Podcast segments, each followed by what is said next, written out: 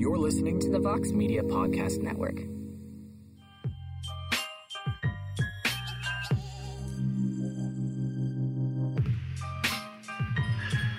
We are live here on another episode of the A Side Live Chat. It is of course Friday. I believe it's May. Yes, May first. So first episode of May. Uh, joining me this Friday is AK Lee of MMA Fighting, our cameraman and producer uh, Casey Leydon, and joining us this week. We've had many UFC uh, not and non-UFC fighters on the show in recent weeks. I know we've been trying to do this three times a week during quarantine time, but we haven't had a fighter on in a long time that actually has a fight scheduled uh, since this pandemic started. So, the man of the hour is, of course, UFC heavyweight contender Ben Rothwell. Ben, before we get into the fan questions, I first have to ask how has life been in quarantine for you up in the great state of Wisconsin? It's been a bit of a roller coaster ride. Uh, just because I had to close my gym down and just seeing all the people that have been affected by it. Uh, for me personally, it's not been so bad. Uh, Nioh 2 came out right about when the quarantine started, so I jammed out on that for two weeks.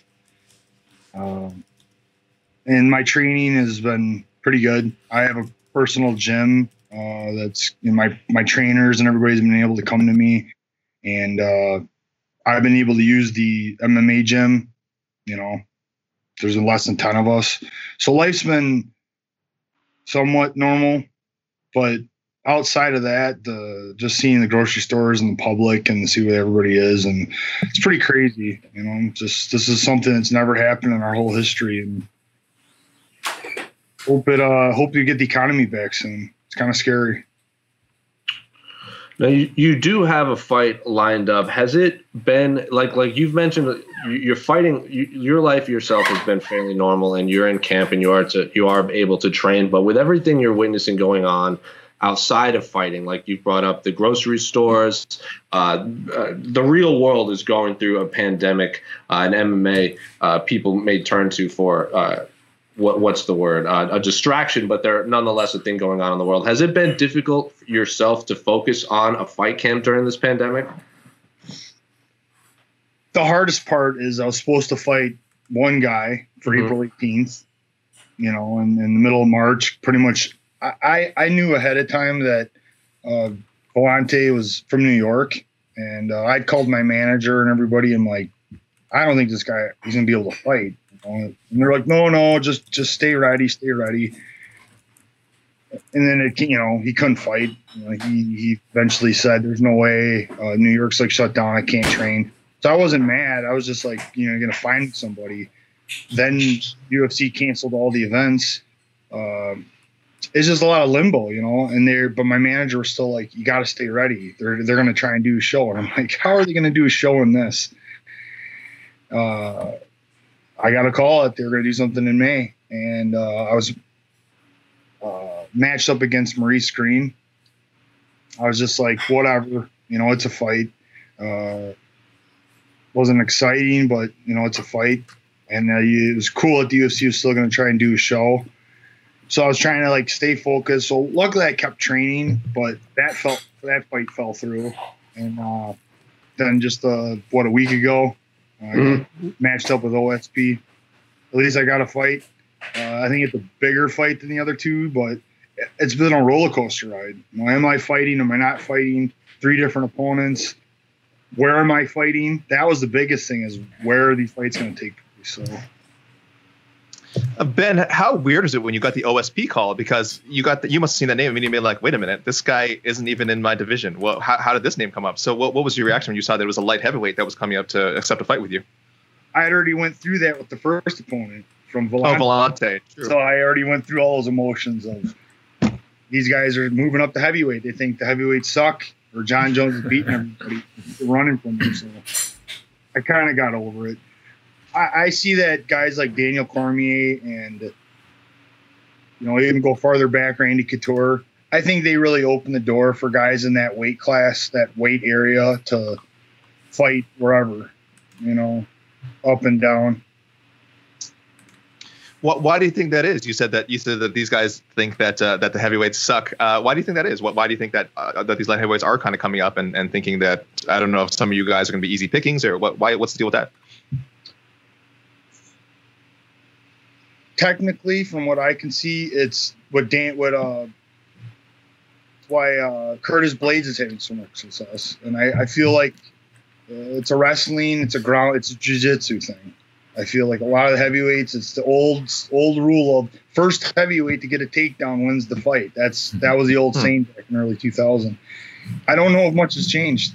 I mean, you got you got your couple of guys that are okay, but I think for the most part, it's a speed factor. I feel like the guys at the 220, 230 feel like they have an advantage. They can go up or down, and they feel like look what Randy Couture did. You know what I mean? He was really good at getting his takedowns. He'd wear guys down. He could beat the bigger guy and I think uh, some of that stands true. Um, but you got you got guys you got to be careful of at heavyweight, and uh, of course there's always the power factor. I think all the heavyweights down the board bring a danger factor that doesn't exist in any other weight class. So, do you think? I mean, uh, do you think someone like John Jones, like he keep, you know, people keep talking about him coming up? Do you think he'll have a lot of different? He himself has said he's worried about the stuff that happens at heavyweight. So he, I don't think he's overlooking the division. But when you see someone like him, do you think his skill set immediately translates and that he, he could, you know, would be a favored fighter uh, up at heavyweight? I, I think wherever John Jones fights, he's John Jones. He's gonna he's gonna bring a, a level. He's gonna bring a what's the word looking for? So bring a lot of hype. You know what I mean? The guy has skills that can win anywhere. I feel like guy like Tony Ferguson, Khabib, I feel like these guys could win. They could beat guys bigger than them. I feel like this kind of exists everywhere. I think it's something Fedor always showed over the years. It doesn't matter your size. You're a badass. You're gonna win a fight. You know, if somebody pushes your wife down in front of you, are you gonna go, "Oh, what's your weight class?" and you know, give me a couple weeks to get ready? No, you fight. That's what a real fighter does he'll win wherever against whoever it is. Well, I, I, think even looking back on your career, I believe you have fights against Chris Ostrowski, uh, Brandon Vera, like you, you brought up Villante. Like you specifically, why do you think they match you up with these light heavyweights that want to come up, or even heavyweights that eventually go back down? In the past, it just, I'm not sure. It just happened, circumstances. I, I think that's kind of what it is now. Mm-hmm. Um, this right now, especially, they're had to find fighters in the United States, so that cut cut it down. They had a list of six heavyweights. We talked to five of them that were injured. You know, or they didn't have enough time to get ready, whatever it was. Maurice took the fight, then Maurice pulled out. So I think it really just came down to OSP said he even had an idea. It was like, if you want to fight, this is the fight. And he, uh, I think him and Villante, I think it's a weight cutting issue more than anything. I think they're looking at, I just want to fight. I I can you know I can fight whoever. I don't have to cut the weight. That's the biggest factor. Yeah, but we had Sarah Kaufman on a few shows ago, and she was saying she hopes everyone fights higher up, considering when you cut weight, you're probably more susceptible to bacteria catching a virus or anything like that. So I, I think I think you're you're right on the money with that. Uh, but of course, this is not our show. This is the fan show. I'm sure they have a million questions for Ben. Uh, I don't know why this popped into my head, but you fought in IFL, if I'm not mistaken, correct, for a lot of fights. And just coincidentally, there was a long thread of, of uh, fans' memories uh, from the IFL. So before we get into the fan questions, I want to ask you specifically because I have fond memories of watching the IFL. What were some of your uh, fondest memories from competing in that organization? 15 second knockout of. I was hoping you. I was hoping you would say that. I was actually going to post a video and be like, I taught Conor McGregor how to beat Aldo because it's very similar. was uh, that was uh, uh, not my ticket into MMA, but that got me back into it uh, after a while. I love that promotion so much. So I'm actually even more happy to speak to you uh, this episode. But Casey, our producer behind. Oh wait, can I ask? Can I ask Ben? Ben were you involved at all with the IFL rap? I can't remember the I can't, I can't remember the video exactly, but I'm sure you've seen the IFL rap. Were you involved with that? Did you wish you were? that video so bad. I'm very thankful to not be a part of it. Ah. oh no, I forgot. I forgot about that. Oh my Yeah. gosh! But Casey, do we have the man? The man behind the scenes. We have any questions for Mr. Ben Rothwell? Uh, yes, we do. Um, actually, I'm gonna go to a YouTube question we got right now. From Aaron Jackson, Ben, are you going to hit the go-go choke in your next fight? Yes, you are famous for the go-go choke. I believe you caught Josh Barnett and Matt Mitrione with that choke. Uh, so uh, talk about the choke and is uh, how it's set up and everything. And to answer Aaron's ch- uh, Jackson's question, are you going to hit it in your next fight? it's all about opportunity, man. You know, it's what presents itself. Uh, you you don't force a knockout; it happens. Uh, Chuck Liddell said it best: when you try to force a knockout, it never happens. So when it comes to you, you take it. The submission game's the same way. I don't force anything. I take what I'm given. That's usually when I'm fighting my best. Casey, have you ever practiced the go-go choke yourself in camp or while you're training? Oh, right, right in these mats right here. No, no, I'm, I'm, I'm way too um, novice for such an advanced move. I know. I remember um, we actually interviewed you. Maybe it was after your Barnett win. I think we tried to ask you the same question. You were like, "No, no, no, secrets. Those are secrets." but I think you you you threw it on. I think um, actually, I mean, you might put it on aerial for like maybe like half a second, just uh, just to kind of give him a just a taste of what these guys. Well, they are. want a detailed explanation of Yeah. how I do it. yeah. You just- Lowest piece is the guillotine. So Yeah. that's great. Go for that's keep thinking that. Have you seen anyone else use this use your signature choke since you've im- since you started to implement it in the octagon, like an opposing fighter that maybe you're watching a fight and he had an opportunity, or if he actually hit it the right way? I see lots of opportunities, but you know, nobody nobody knows. Luis Luis is something that Luis came up with. Rickson Gracie asked Luis, "What is this?" You know, Wow, pretty that's pretty awesome. Huh. wow. So we have the Von Flue choke and the Go Go choke facing Battle. off yeah. in the battle.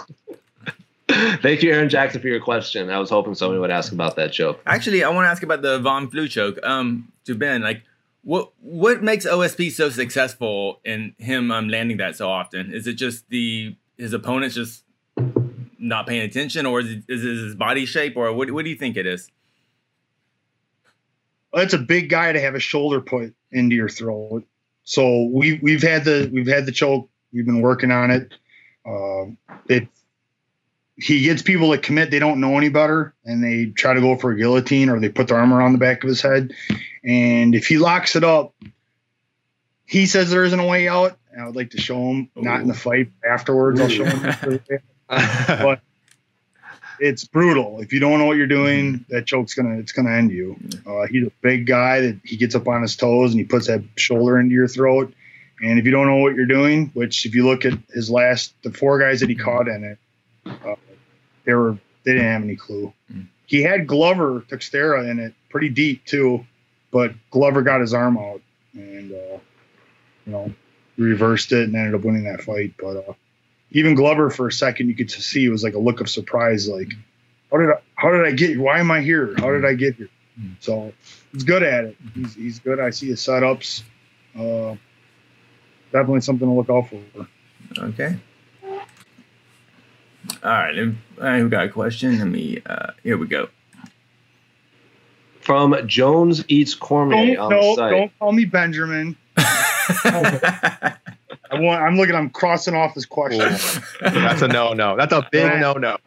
That's a My big no no. birth certificate says Ben, so I gotta rep my name. Wow. Anyway, I forgive you. It says, so, hello, Ben. Which MMA fighter did you always want to fight but never got the chance? Oh boy. Uh, right now, right now it's Stipe. I was supposed to fight Yeah. Stipe. He got injured and it didn't happen. And it's a huge fight. It would have been a great fight then. Uh, he's he's kind of high ranked now, so it's going to take some work from me to get there. But that's the plan, That was supposed to be on the Dublin card, if I'm not mistaken. sir. Yeah. That would have been a banger. a lot of people say like uh, Fedor. That's usually the go-to answer, I think, for a lot of heavyweights. Um, any of those pride guys like Fedor come to mind, Ben, when you think about fantasy fights that, that could have happened? sure, Fedor is a legend, and uh, had I beat Andrei Arlovsky in or Affliction, I was going to get the fight. I was going to get to fight him. So that's my fault. I blew it. I blew it, man. I I choked against Andre two times. Oh. Were you at that fight, Casey? I was. I was uh, at the uh, at the Honda Center. That was when um Yeah. that was when uh, Fedor fought Tim Sylvia. Yes, sir. Yeah, I was that that. So Ben, were you already kind of sizing him up? Or, or, I mean, most I, I know you know you're a veteran. You probably try not to look ahead of your opponent. But was there that part of you that was like, because you said you knew if you'd beaten Arlovsky, was there a little bit in your in your head thinking like, oh man, what if what if it happens and and how how would I match up uh, with Fedor?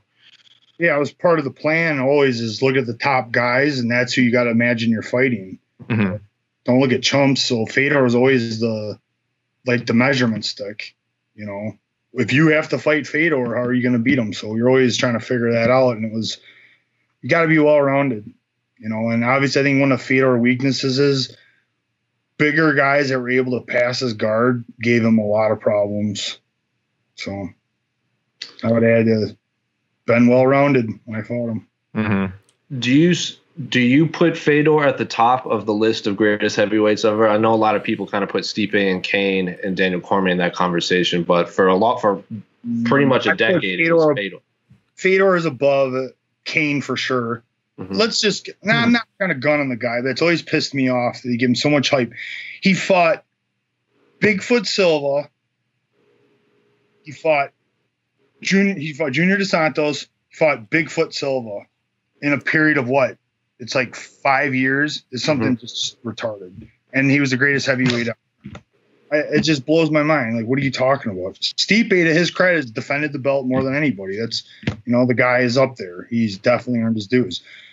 Stipe is on his way. He's, I think, on his way. If he keeps going, he's going to be up there with Fedor. But, but Fedor, for, for you have to live in that time frame to understand that Fedor was the the man. You know what I mean? That was for that period of time. He destroyed. Nogueira was the Pride champion. You know what I mean? He was so back then. The Pride fighters were the best, so to speak. And Fedor came in there and smashed him, and smashed everybody, and went undefeated for a long, long time. So, for for the amount of years that Fedor held everybody off and was the champ and undisputed, you know, he's he's always gonna he should yeah definitely one of you know all times. But right now it's uh I'd say between Fedor and Stipe. And where do you put where do you slot Daniel Cormier into that conversation? I know he's had a lot of success at light heavyweight too, but he does have that knockout win over Stipe. He's up there. I mean, he's up. He's up number number three. It's a battle between him and Stipe if this third fight happens because they both got win on each other. So Daniel Daniel's done some great things too. I mean, he's up there. Ben, I, I like that you gave such a fair, objective answer because because you fought Cain. So I, I would I would have thought this was your opportunity to go like, you know what? I shared this is the guy I shared the cage with. This guy's the best. Uh, I don't think anyone would have blamed you if you had said that. I know some fighters again, like you know, that like to like to say that they fought the best and you know just kind of not worry too much about guys that they didn't have the chance to fight. But you kind of uh, you you really gave you really gave a real answer there. You're welcome. Thank you for Joan. The question Jones eats Cormier, and it's Ben, not Benjamin. Just a reminder. That's that's a warning. That's a warning, guys. You you get banned. Every don't question says Benjamin from here on out. we're, gonna change your title, your, your graphic to Yeah. Uh, here we go. Uh, it's a question from YouTube comments. from Maria Gronin. After what fight were you the happiest, and why? Interesting question. Mm-hmm. Knocking off Soszynski in 15 seconds. 15 seconds. Really? No, I'm just I- one of my interviews recently. I think before Struve, I said I don't get happy very much. But I do like knocking people out. It does make me. So uh, at what? Sorry, but At what point in the process, kind of following over this long question, are, are you happy? Is, is it during? Uh, I, I don't know. Would it be during training? Definitely not during weight cutting. Uh, but I mean, if you said you say when you knock people out, but like what else? It, it, in the fight itself, do you consider yourself to be happy at all? after the job's done, I'm getting my hand raised. That's the moment. That's all the blood, sweat, tears. You know, for that. No, nothing to. I mean, I like. uh Brendan Schaub, but that was an awesome knockout because it was such a critical time for me. I was in a really, really bad spot. Probably was getting, getting in to get cut if I lost again. And not only was it a needed win, but man, did the memes that came out after Oh. were hilarious. I don't think he can tweet anything with that without that gif popping up beneath his his in his mentions. He could be I'm doing a stand up in LA so and so and like one of the top mentions is always the gif of you knocking him out. It's up there with with whenever Bisping or Rockhold tweet something, it's always a battle between fans in the comment section. So you're in that that that rare group where no matter their opponent, even though you fought years ago, will be tied to them forever. And that's what makes me like him even more because he has all a reason to be hateful and he's always super cool to me. He's always very respectful. And uh, you know, I gotta give like look with him though. He's he's I feel like he's being successful outside of fighting. So Mhm. props to him. He's doing a great job. But that was a good one. Thank you for the question, Maria Gronin. Uh. He's gonna be like, how could you not talk about Alistair Overeem knockout? But I got good, I got moments, man. I got moments. So, what were your? So, if you had, if no one's ever watched, if no one's ever watched Ben Rothwell fight, uh, and you need to give him three fights to really show them everything, like to define your fight career, what three performances or fights in general would you show them? Alistair Overeem and Josh Barnett are, are, are two, just those two. Shows I'm a mixed martial artist. I submitted the best submission artist and knocked out a knockout artist. Those are the two fights. Uh, still the only fighter ever to uh, submit Josh Barnett, which is pretty crazy. Uh, but uh, that that is that is the fact. When I retweeted this, there was a question and it goes, Hey, you said we've seen nothing yet. Have we seen it yet? Someone answered I. I said that after I submitted uh, Matt Mitrione. I followed that up with submitting Josh Barnett, which no one had ever seen before. So there you go, buddy. I answered your. And that submission over Josh Barnett, didn't he just come up? He had that big win at Metamoris, if I'm not mistaken. So he was like declaring himself the Metamoris heavyweight champion of the world, and then right away turnaround got submitted by you. Did he ever declare you the Metamoris heavyweight champion of the world? No, but it was Dean Lister, I think, too, right? Yes. it was correct. a big win. But Josh is, I've always, you know, been super respectful with. It was a tough fight for me because it was like fighting like an older brother. Uh, but once the cage door shuts, you know, eyes turn red, get it done. Did you and Josh train together, or just just because you guys have been in the been in the game so long? Just in the game so long. Yeah. Cool. Tim Sylvia trained with him. Tim Sylvia actually said before we hadn't seen each other in a couple of years, but Tim was like, "Oh, Ben's in trouble. Ben's gonna get smashed." by-" I was like, "You fat fuck." wow. I don't know. That was, that was a good fu to him too. No love for the main. Josh No loved him like they went and trained, and apparently Josh submitted him like 15 times in like 10 minutes, and so he was pretty scared of him. No love for the maniac. he had some good times, but he's- I don't know. Mike C said something. Mike Ciesnolevicz, we used to all train together.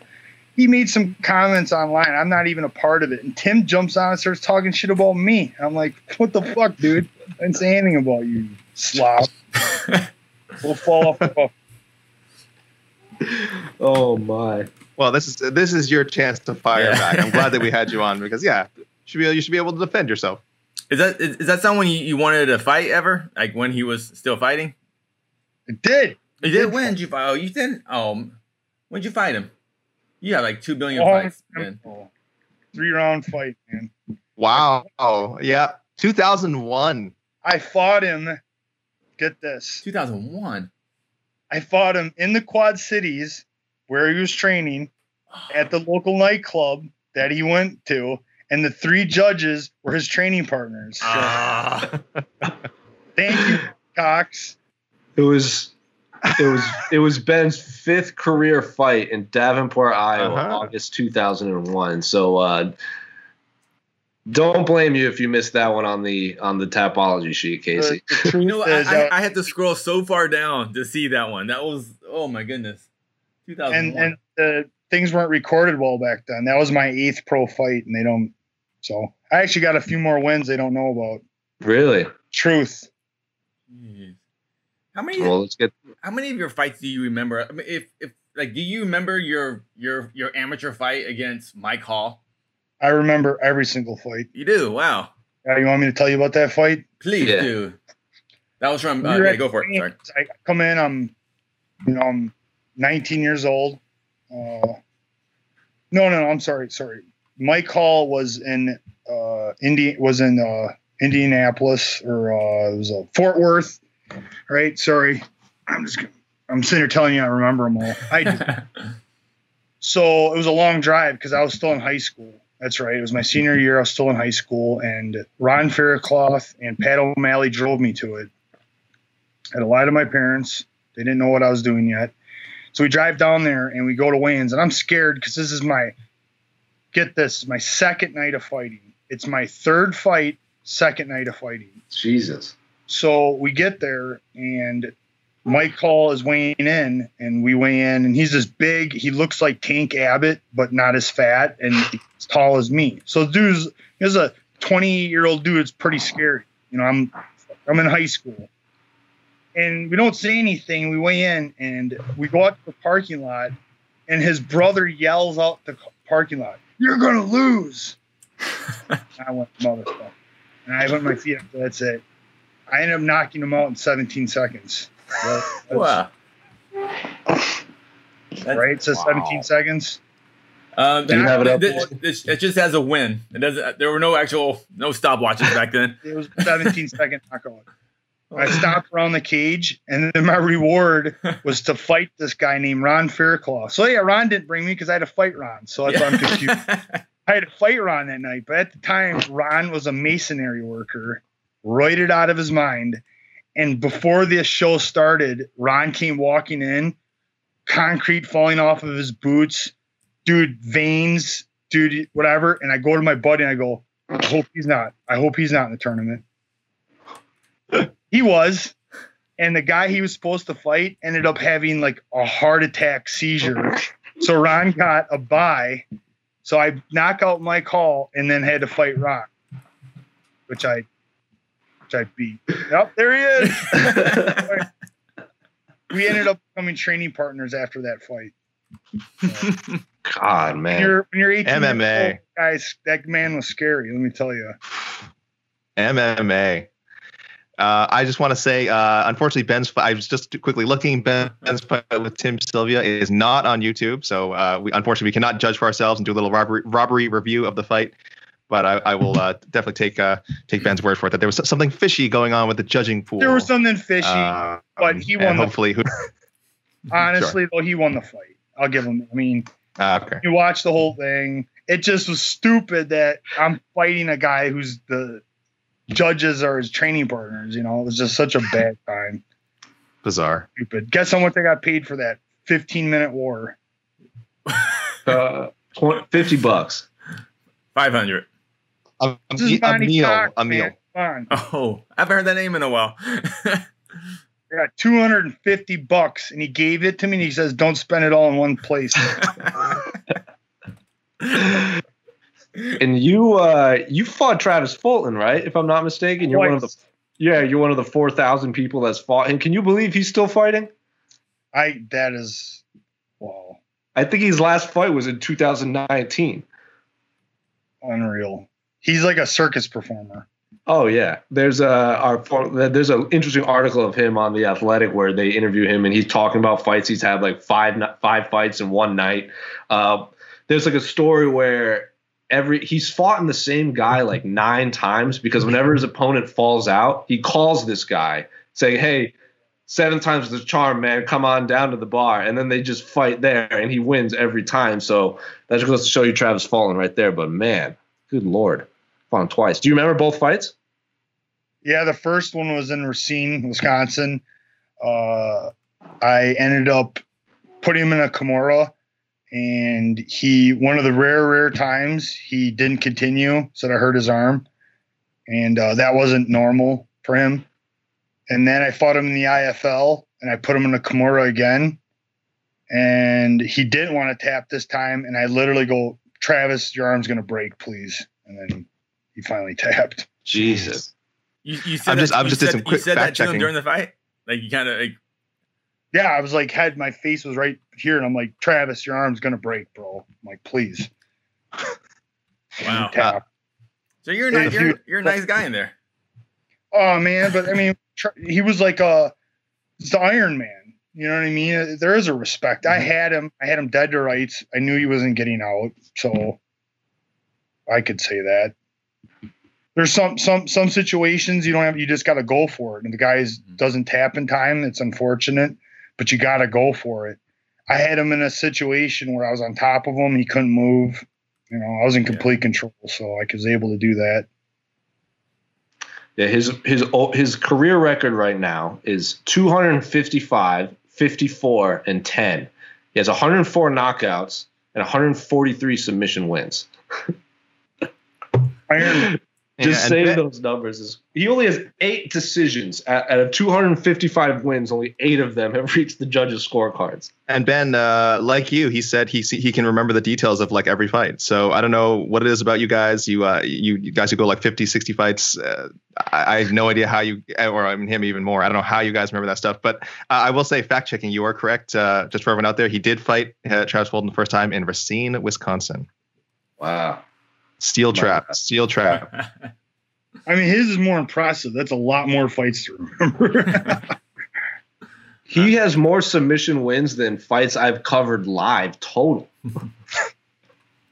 From Sports Week MMA, I would ask Ben if he's if when he said to Jon Anik that we have n- seen nothing yet. What Oh, did he mean by it? He answered this. Yeah, Oh, this is the question. Also, up for. how annoyed was he that Anik didn't let him cut his promo and walk away, instead tried to ask him his bland question? Listen, Jon Anik caught so much heat for that. Let's not bring him up no more. Let's put to bed. Let it. Let's let it sleep. So, There you go. Hope we answered your question. Sports talk, All right. Sports Week. Say. Uh, From Cam Kelly, hashtag the A side at Rothwell Fighter. Cowboy said he sometimes doesn't show up mentally come fight night. Is that something you've ever experienced? And is that feeling something you can train to overcome? Cheers. So, yes, for those of you who haven't heard, I'll set the scene a little bit. Uh, Donald Cerrone recently gave an interview to ESPN saying before his uh, fight against Conor McGregor in January, he was not mentally there. Quote, didn't want to be there which actually echoed the comments that we had Brian Kelleher on the week after the fight. He fought on the same card and also shared a locker room with Cowboy Cerrone for that fight. And he said Cowboy looked like he wasn't even there when he was warming up. So uh, Brian Kelleher called it in January. Cowboy Cerrone confirmed it months later. But Ben, uh, to answer this uh, Cam Kelly's question, have you ever experienced something like that before a fight?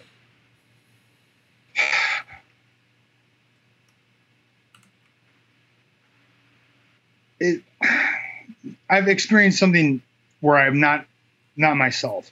The, the last Andrei Arlovsky fight, Mhm. we found out I had a lung infection. You know, oh, they're making excuses. I don't make excuses, but it is what it is. I got diagnosed with lung infection. They put me on all sorts of stuff after. I had to get X-rays and uh, MRI my lungs, all that. I wasn't myself. In the fight, I mentally wanted to be there, but your body is just not responding, and it's a really it sucks. So if something happens, you know, it's a scary place to be. You just can't be yourself, but you're in this cage. You got to do it. So I can definitely relate what he was feeling. You know, I don't know mentally something could have happened. Uh, dude, it's such a dice roll. You do all this training, and the night of the fight, something can happen. You don't put in the right uh, vitamins and minerals. Your the things don't function. Your body's low in magnesium. You know that that costs you a fight. It's definitely a scary thing to happen because you got to go in front of millions of people and, put your ass on the line. But that question. You question, know, the other. Wait, uh, oh, sorry. Go ahead. what what? Go ahead. The other interesting thing Cerrone said uh, was he kind of phrased it like, "I wasn't cowboy that night," and, and a lot of fighters have, have sort of um, spoken of like an alter ego. You know, when fight night comes around. Uh, Brandon Moreno recently, you know, the, the assassin baby, he recently said like, "Oh, I'm Brandon Moreno when I'm at home and when I'm training and when I baby 2.0 and i just kind of i kind of tune out did you ever find any use for having sort of like a, a, a, fight persona like to separate yourself from you know your your civilian life you know is there a difference between ben rothwell and and big ben it's like a yes no i kind of like i'm that all the time but you can't be it you can't do that because i'd be trashing society and i'd be So I've laid it out to my heart rate. When my heart rate breaks a certain level, I'm very different.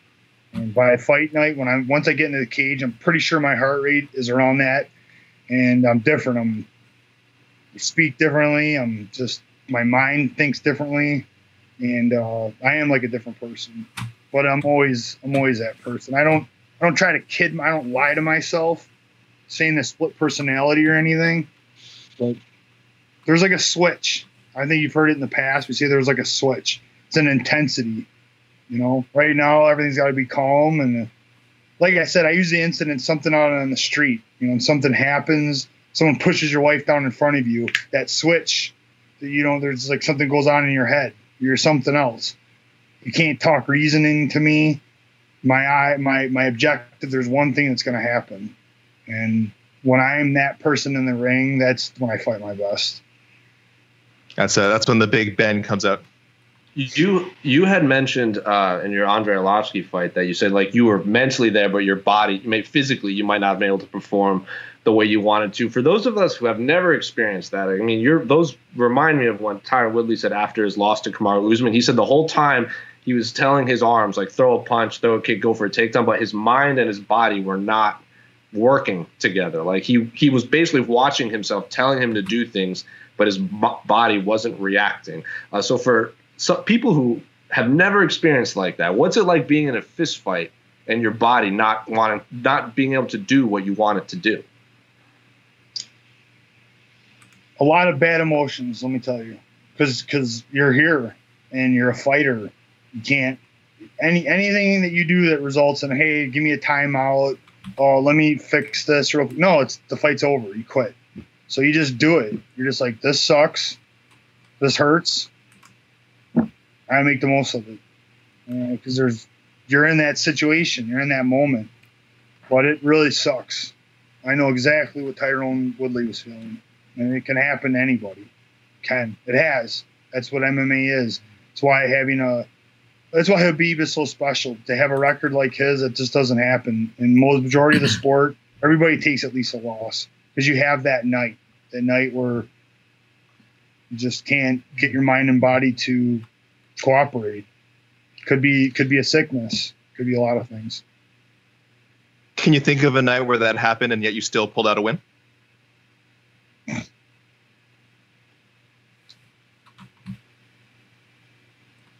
I would say to a degree, anytime the fight goes a little bit longer, some of that starts happening, a little bit of a battle. Mm-hmm. Say, um, Brandon Vera. The second round, it was like I was kind of like floating around and not really being myself. And then you see a trigger switch in the third round where I snap myself out of it. Same thing happened in the Stefan Struve fight. I was basically he was coasting to a win. People blame the kicks. Man, rewatch or what a bunch of nonsense. Whatever happened is a the trigger switch and that last minute twenty was me being me. That's that's how I need to fight. Hmm. That's when I'm very very hard to stop. Well, thank you so much for the question, Cam Kelly. That was a fascinating answer from professional. Can we fighter. talk about this real quick oh, because of yeah. A comments? What's his name? Steven. Stephen the Stephen, Stephen A. Smith, yeah. Yeah, oh, Stephen yeah. A. Smith. Smith knows sports. He goes right away, he rebuttals and says, Y'all gonna apologize now? Y'all think I'm crazy. But this doesn't line up when I when I read that, I go, this doesn't line up with what you originally said though. What he originally said was far more harsh and not anything related to what Cowboy. It wasn't like Stephen didn't say Cowboy doesn't look like he's himself tonight. Stephen said this is an embarrassment, and he quit. I I don't think he he asked for forgiveness, and he, but dude, you're you're not even talking the same thing. Your first set of comments were an attack. And it, it, it wasn't any kind of forgiveness. It wasn't any kind of, hey, Cowboy doesn't look like himself. No, you called him a quitter.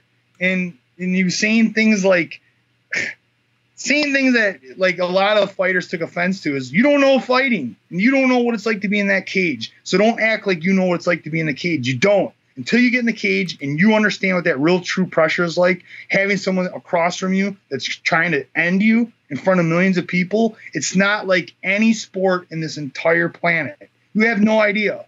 So to stop trying to pretend like you know, you don't. I respect he knows football, dude. He's a great speaker of all these other things. But he really, he, it's why Joe Rogan came at him, and he tries. He doesn't. He seems like the kind of guy that's always right. He's never wrong.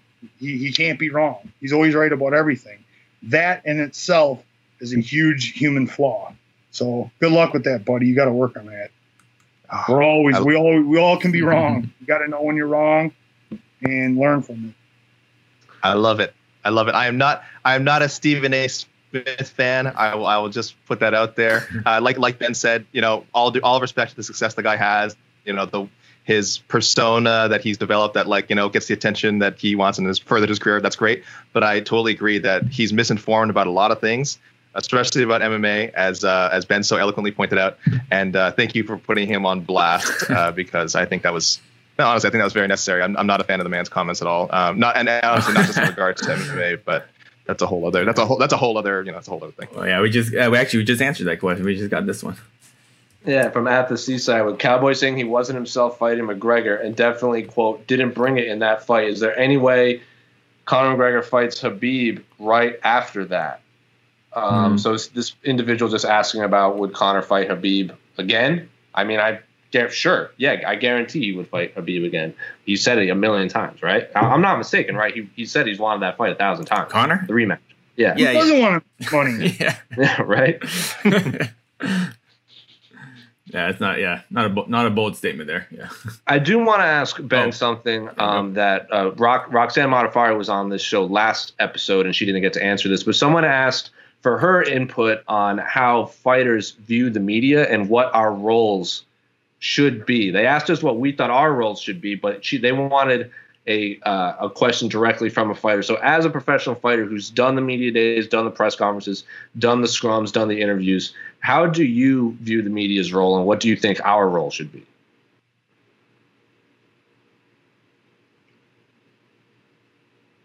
Exactly what you guys do. It's to spread the word and mm-hmm. the knowledge and to show MMA to everyone and to talk about it and to get people to interested in it and talk about it.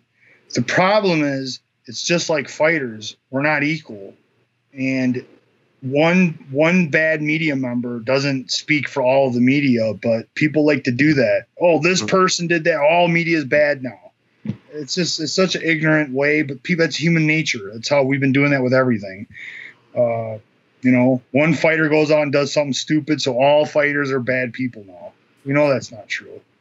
So media's it's everything. That's why I've I, I don't I've kind of really pulled out the last you know three four years from social media for my own personal reasons. But prior to that, I had a lot of fun with it. And always, even back in the IFL days and prior to that, I always try to do media and interviews because if we don't spread the word, the, the sport won't grow. And uh, people need to know what's going on. So that's why I've always tried to help you guys out and do the best promoter media. So you don't subscribe to the fact that fans are blaming the media for the previous cancellation of UFC 249? We got for, for I could tweet like this is what I had for breakfast today, and someone will tweet me, yeah, well, too bad you're not covering 249. Congratulations. I'm like, I didn't even say anything. I just said this is what I'm having for breakfast. That social media, people get to say just yep. whatever they want, no matter how much nonsense it is. So there was no blame for 249. It's uh, we're in a pandemic, you know. I mean, you point blame at what? And you, the NBA canceled the season when that happened.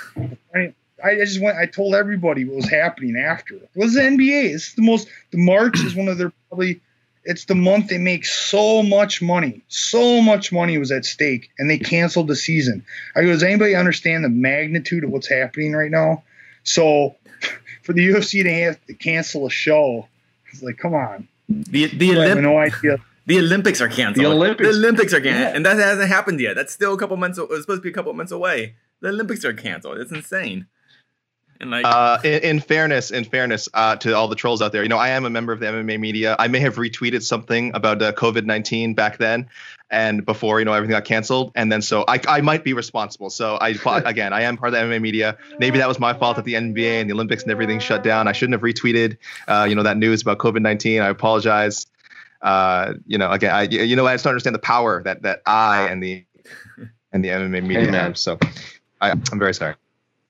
Uh, From- ben, but for yourself, uh, I want to ask Ben for yourself. Have you has there, has there ever been um, something written about you in the media or one of your or any story that you like really objected to? Kind of those framed, like, whoa, hold on, like that's you know maybe I said that or maybe that's what I did in the fight, but but that's not fair the way you put it. Has that ever happened to you? It happens.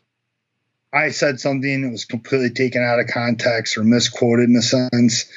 I, I can't remember. Like I said, it's been a while.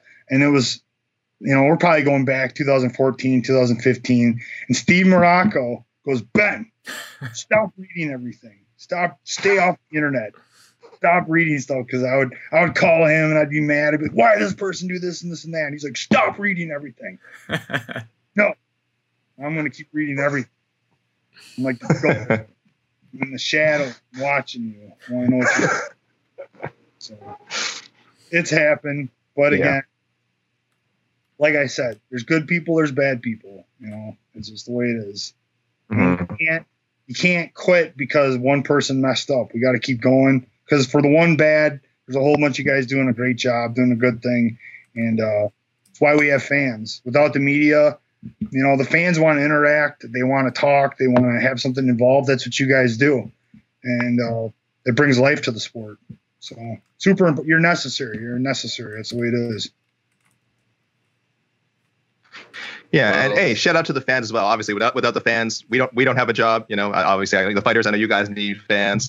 So uh, definitely, you know, when we when we t- joke about trolls and stuff, I still think that's a vocal minority, and I really do think the majority of the fans are are, you know are just good supportive people when it comes to MMA and supporting media and supporting fighters like Ben. From at Duke Slosh. We're all friends. Everyone's friends. Everyone is friends.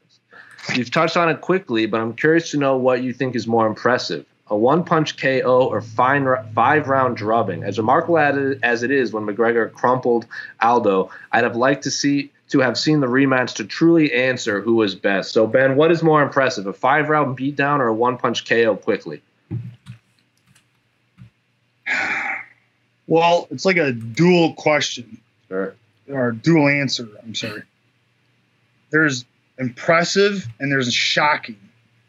Masvidal hitting Askren, it was like both, but the shock factor, and I think Dana White just said it's his all-time high. But I remember watching that fight and there's that my jaw was up, and I, though I could hear in the TV, the arena was like all the people around me that was watching with me were like, "Wow."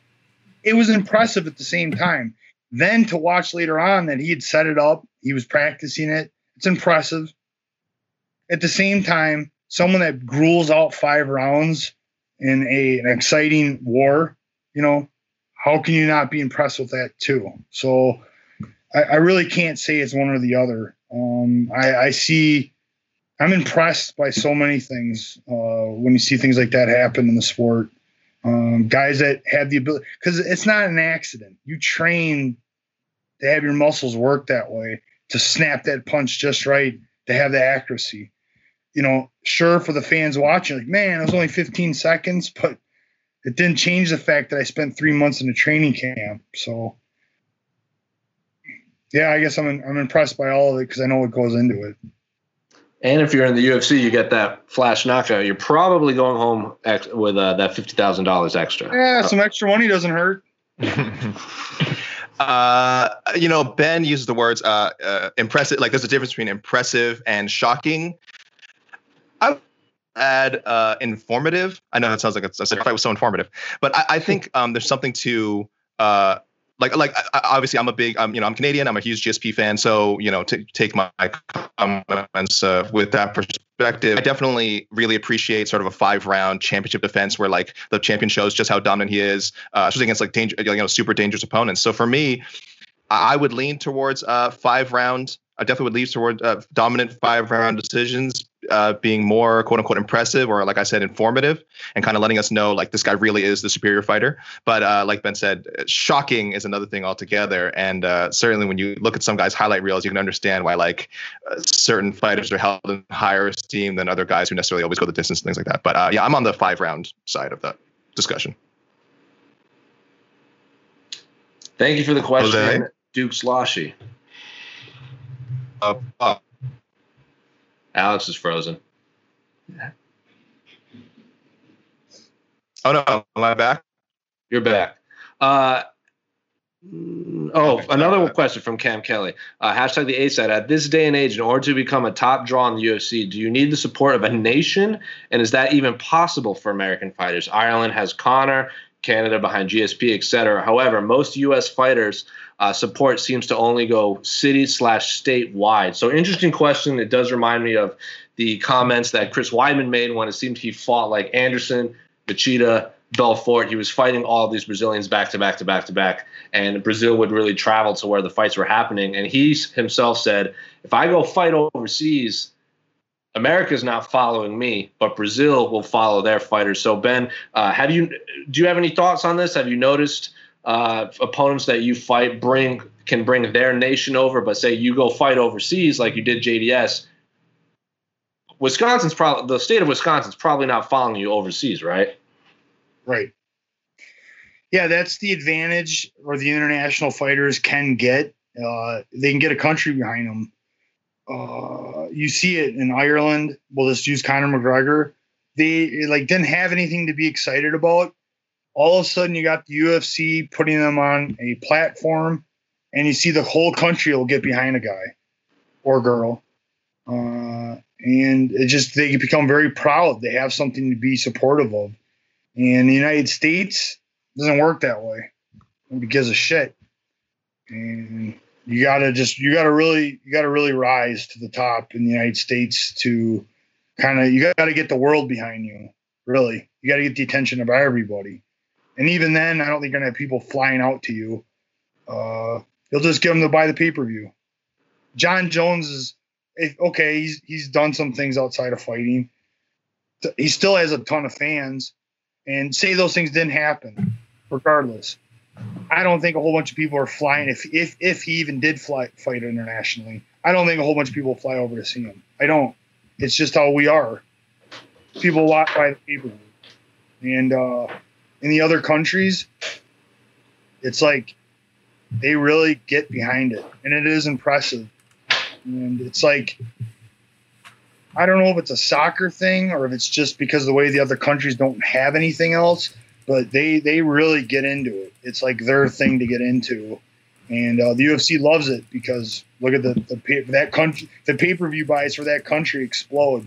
So that's why the international market has become so big for them because of that, that happening they, people get behind a fighter, and uh, it's impressive. It's definitely something that, to, as as an American fighter, yeah, it's tough. You got to fight against that. You're fighting that, is that something whole nation. Well, is that something you could take advantage of? Like, like you could basically become a bigger deal to like you be their guy, they're gonna remember you. Like, could you use it as to your advantage? Like, you say the U.S. doesn't get behind you, you go to like say Aldo went to Ireland and crumpled him.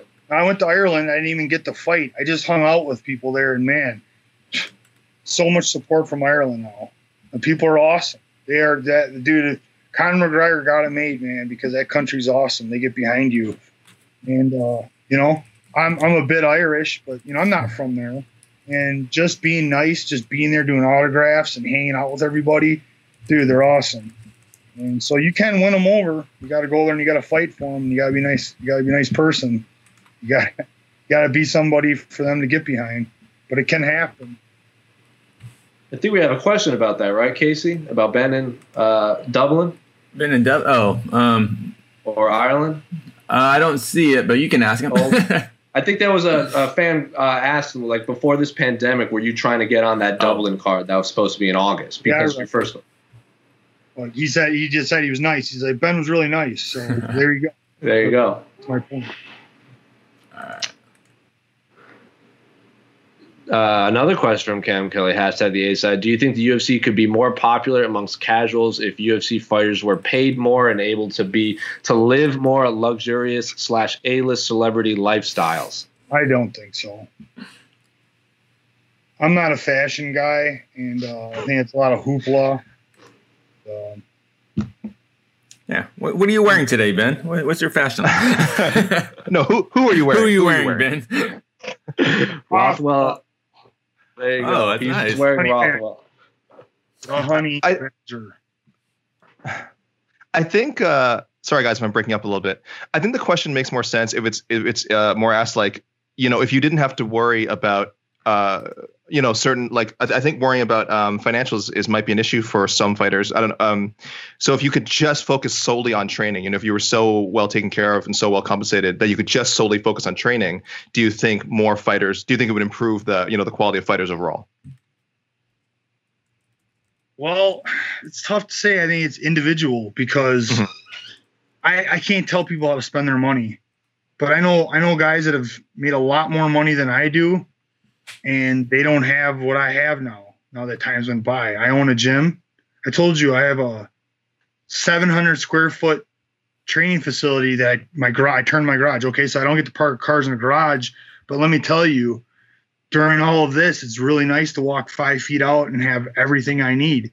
And I know guys that are making complaints about not having a place to train, but I'm like, wait a minute, you've made a lot more money than me. Nobody stopped you from making a gym. Hmm. So it doesn't matter. If you give people the money, they're going to spend it however.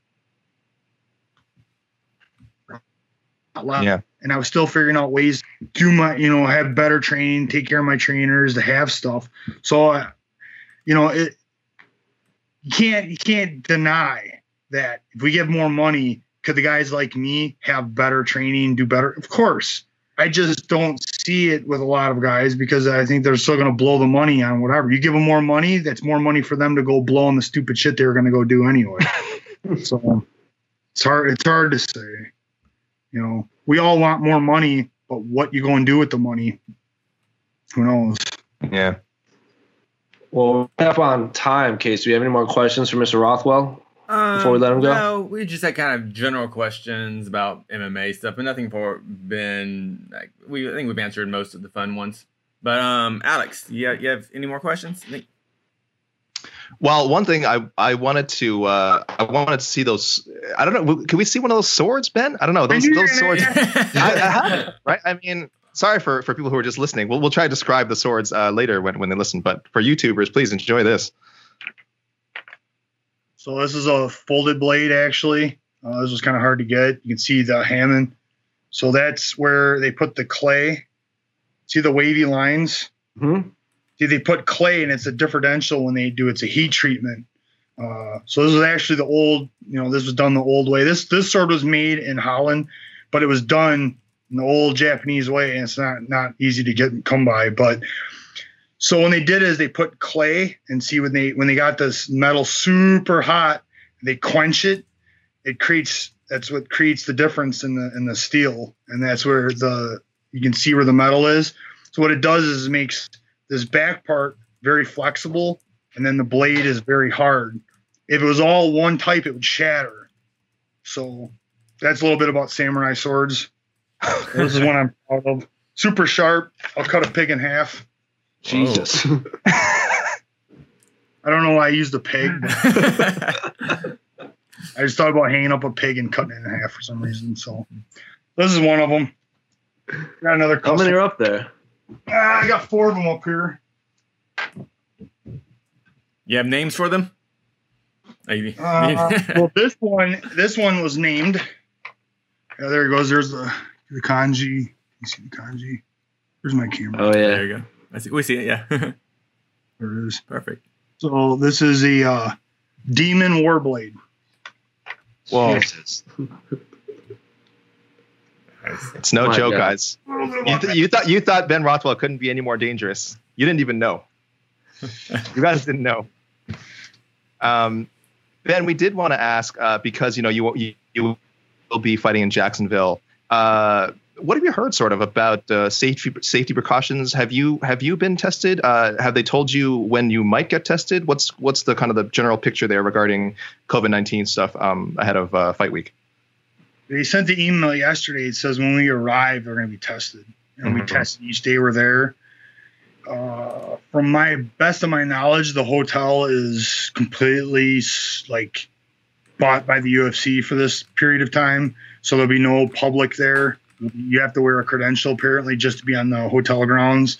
And they're not allowing anyone uh, outside of licensed people to be there. So, see when we get there. So you feeling all right about it? I do. I, from my word, I'm, I'm going to fly now because I heard the airports are safer than a gas station. So Huh. How, how many have more people in Walmart right now than the airport. how how many people are coming with you to uh, Jacksonville, Ben? Uh, three corners. Three corners. I think that's the average. Well, any more questions, Casey, from either you, Alex, or YouTube, Twitter, Facebook? guys Facebook? better hurry up, man. I don't do this often. Oh yeah. It's my yeah. first interview this year. I only did one last year, so we It's know an exclusive. We, we we got a couple requests for the laugh, but oh yes. I, I, I, I don't want to. Ben's not. He's not. He's not a. He's not a jukebox. You know. I can't just tell No. him to laugh for me, but I want it to come natural. he's not a he's not a circus freak. Yeah. You don't just you yeah, don't just uh, I'm not order him to. freak. My today. But uh, Uh, I just gotta say, Ben, um, I miss, uh, I miss, I love watching you fight.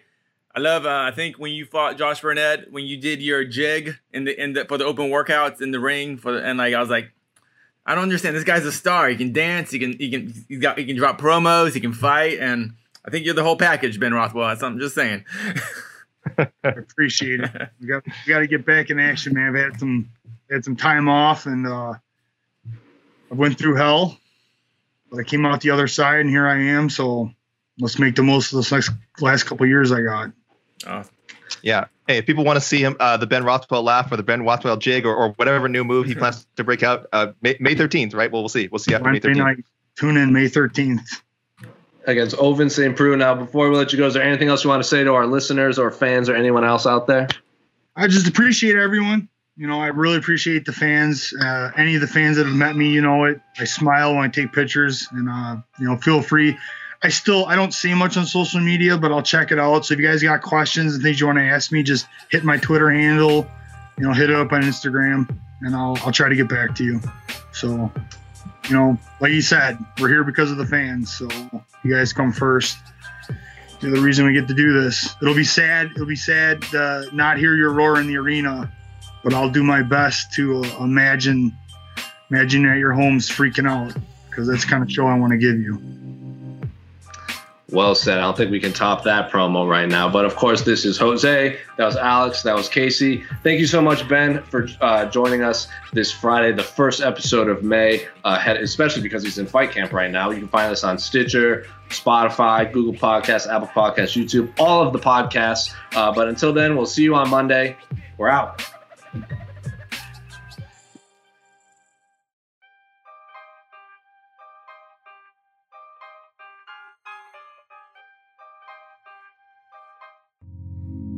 Listening to the Vox Media Podcast Network.